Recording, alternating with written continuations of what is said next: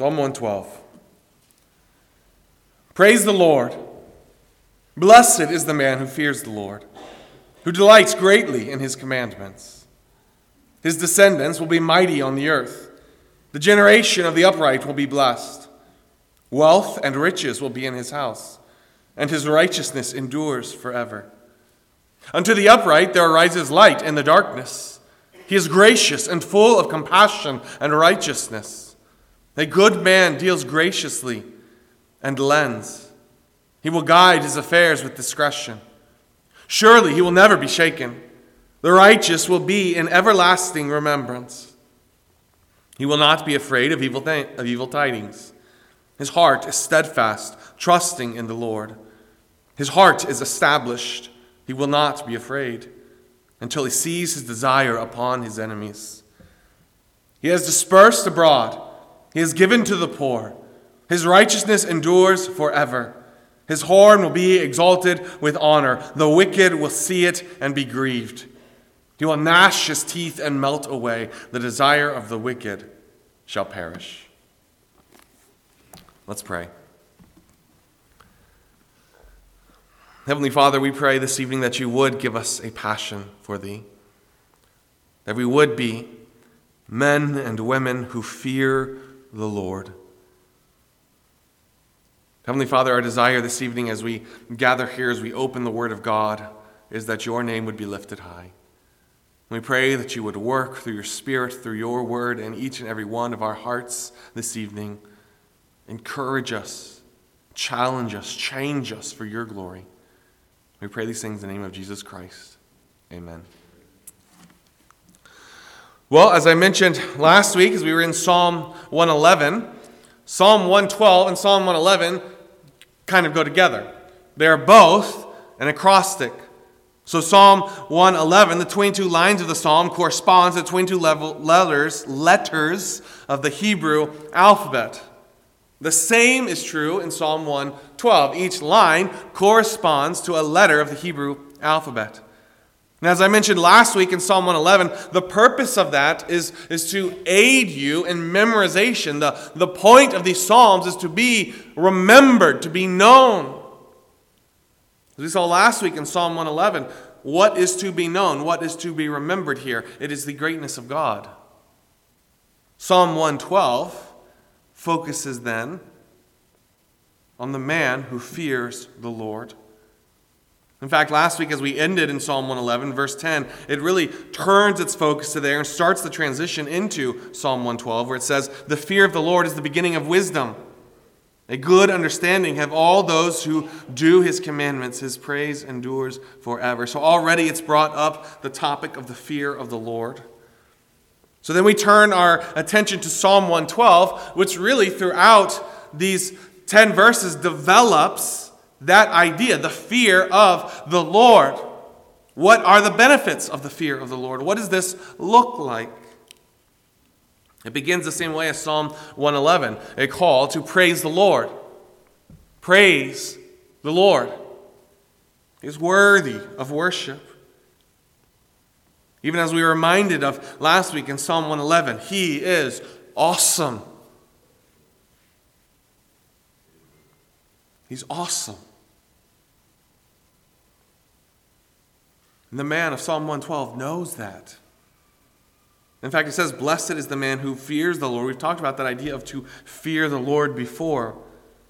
It is less the idea of being terrified, and it is more the idea of recognizing the awesome nature of God that was just unfolded for us in Psalm 111. Recognize that. And then respond rightly to that. The fear of the Lord is a big view of God that then translates into a right response to God.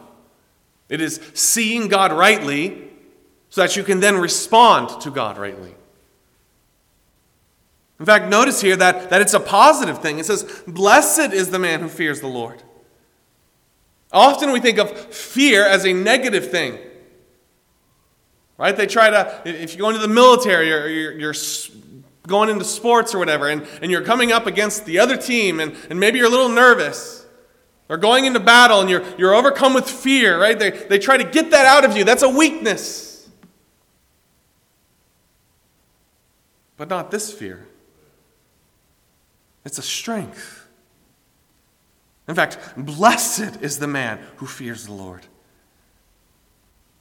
Blessed is the man who has a big view of God, who sees God rightly in his awesome nature and then responds rightly to who God is.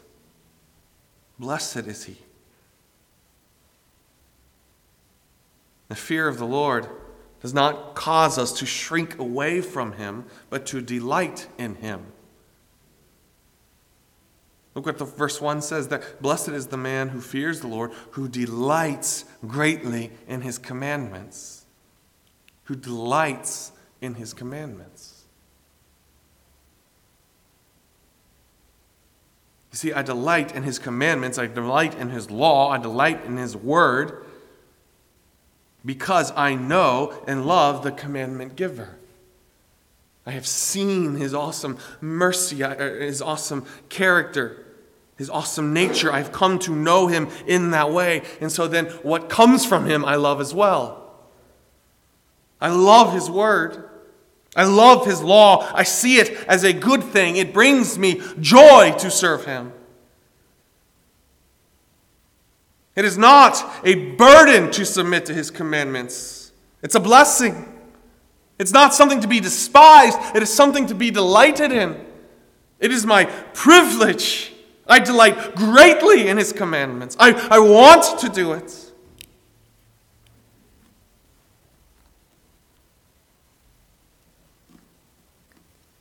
In our house,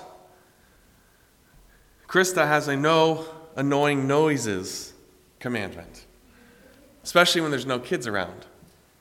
You see, I'm, I'm the type of guy, I like to move. So if we're sitting in the car or something, I'll be rocking or I'll be tapping something or, or humming. I'm, I'm, I'm doing something. And Krista, when the kids are in the car, she'll be like, Can I just get a second of quiet? if the kids aren't here, you're making noise. so she has a no annoying noise commandment.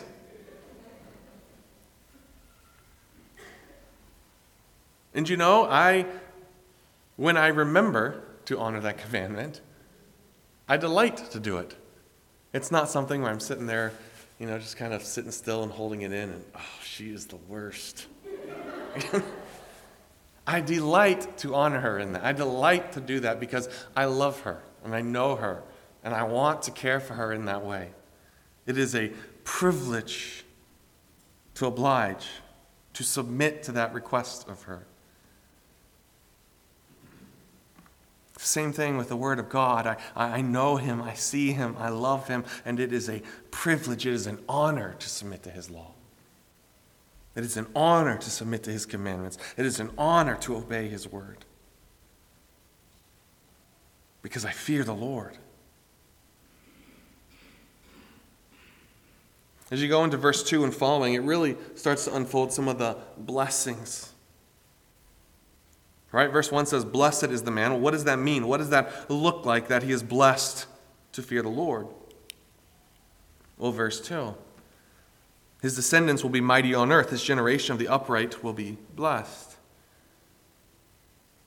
Those who fear the Lord will have a, have a positive impact on the next generation.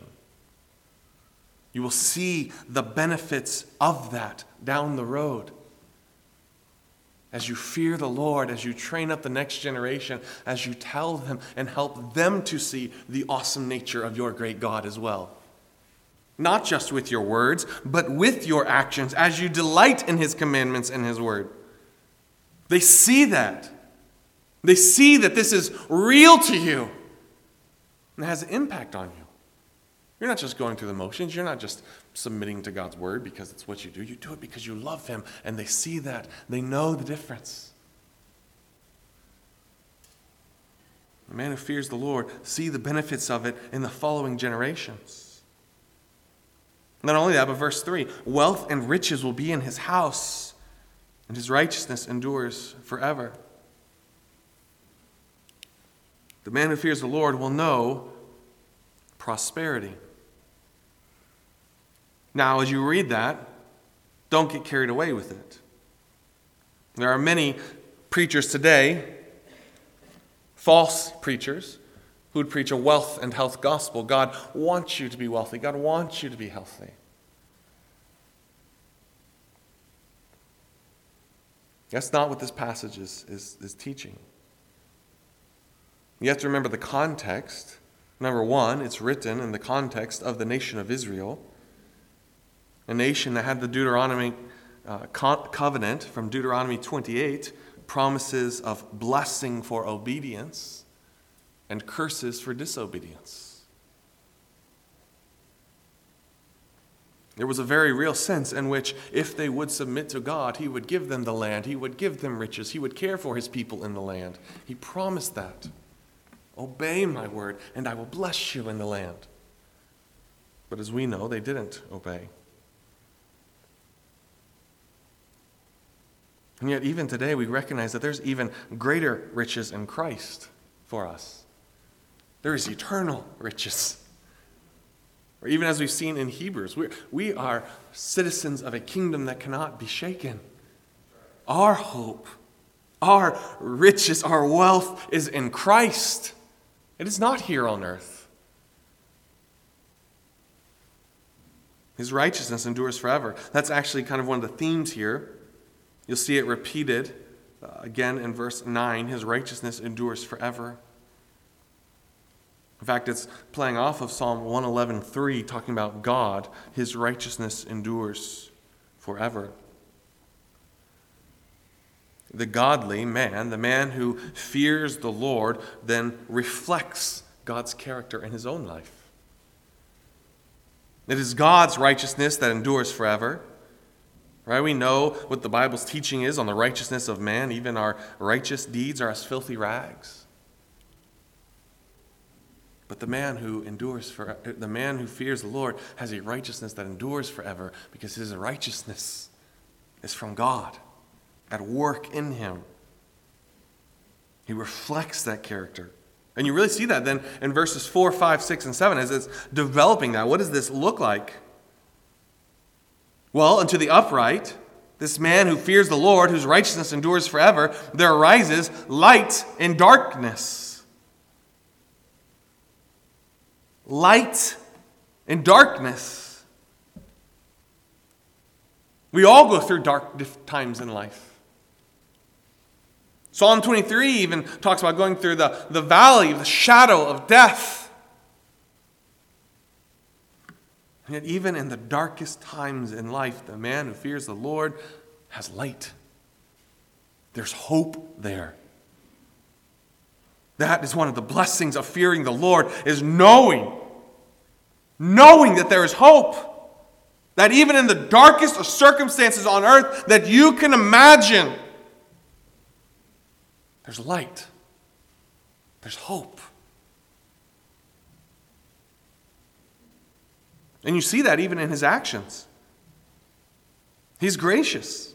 He's full of compassion. He is righteous. Again, reflecting God's character, being obedient to God's word. Because regardless of his circumstances, his hope remains. He's gracious in all circumstances because his hope remains. He's compassionate to all because hope remains. Those who know grace are gracious. Those who have seen compassion, been the benefits of compassion, are compassionate. They Reflect the character of God. A good man deals graciously and lends. He is generous, and yet, as he is generous, he will guide his affairs with discretion. He is wise. He is generous, and he is wise. He will never be shaken. Why? Because he is founded on the solid ground of the fear of the Lord.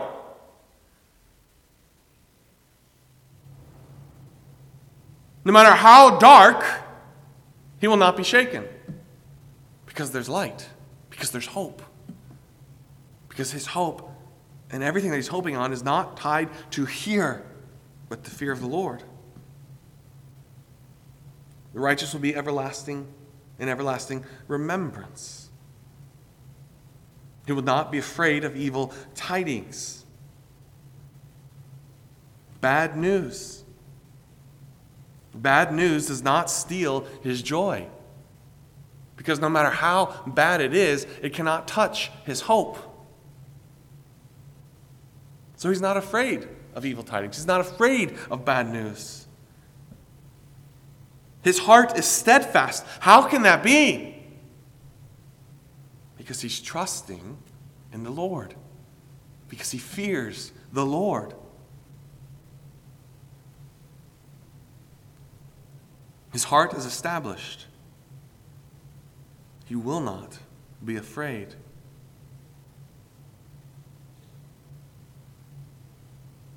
It's not necessarily the absence of fear, but it's the proper context for fear. There are going to be times in life where things come,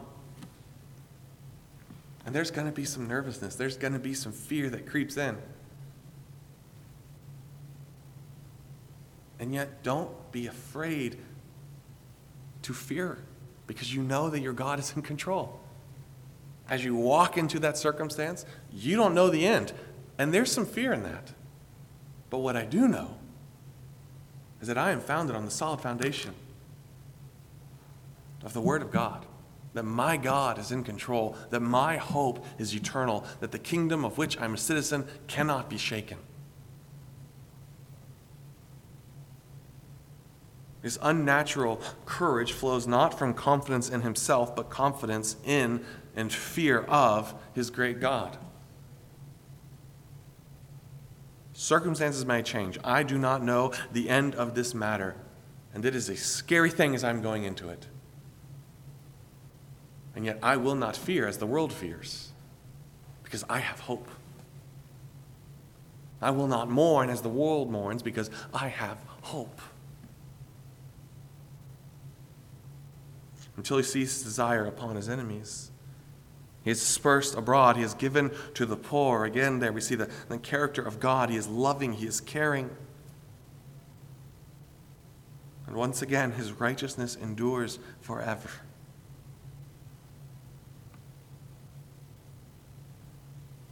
His horn will be exalted with honor. The idea of horn there is a, a, a sign of, of power of dignity. He will be exalted. He will be lifted up. He will be honored. So in verses 1 to 9, we see the benefits of the man who fears the Lord. Fear the Lord. You see his, the benefits, even in, in his circumstances, and the benefits in his character and how he acts. As you come to verse 10, then, this one verse is given to the opposite.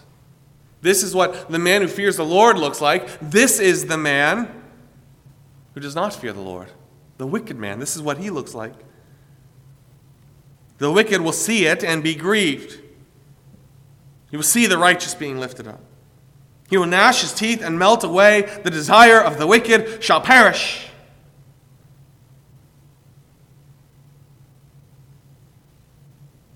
Perish. There's no joy in sin. There's no hope in wickedness. There is no future there. No promise. Only disappointment. Only destruction.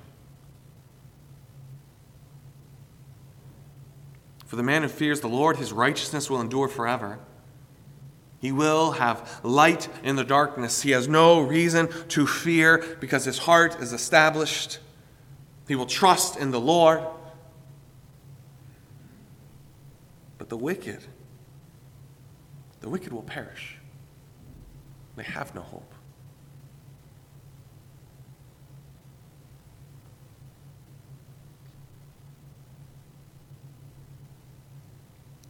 I think it's important as you look at Psalm 111 to 112 that you also recognize the order that they're in here. Psalm 112 is a direct result of Psalm 111. You cannot fear the Lord if you do not know the Lord. Psalm 111 unpacks the awesome nature of our God. And then Psalm 112 unpacks then what does that look like in a man who sees that and recognizes that and knows that?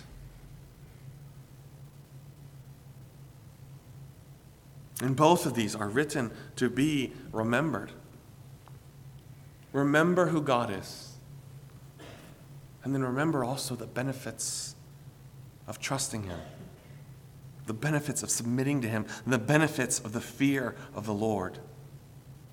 See that and know it, and submit to Him. So, even as we think about Psalm 112 this evening, it is an encouraging psalm.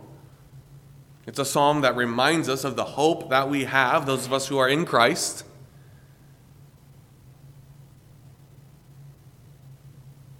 But it's also a challenging psalm. As we see that, maybe you see some, some areas in there where, you're, where you are weak. Maybe you are given to fear. Maybe do not delight in the word of the Lord as you should. But be reminded that in Christ, as one who fears the Lord, there is always light in the darkness. There is hope because you are trusting in the Lord, because you fear the Lord. Remember that solid foundation on which you are founded. And don't let it shake you, but stand fast in the Lord. Stand fast and praise the Lord, even as the first line of the psalm calls us to. Praise the Lord. And so, as we go to prayer here, Do that. Praise the Lord. Don't just jump into your prayer request, but praise the Lord. Praise Him for the hope that you have as one who fears the Lord. Praise Him for the salvation that you have, for the future that you have, for the promise that you have, as we see unfolded here. And remember that. That even as you bring these requests to the Lord, Maybe there's even some requests that you are not sharing with everyone else. Maybe the burden is just so heavy on your heart. But remember that unto the upright there rises light in the darkness. Remember that your hope is unwavering, that your God is unchanging. Trust in Him. Lean on him. You have no reason to be afraid, for your God is great and awesome and mighty. So, brothers and sisters, praise him.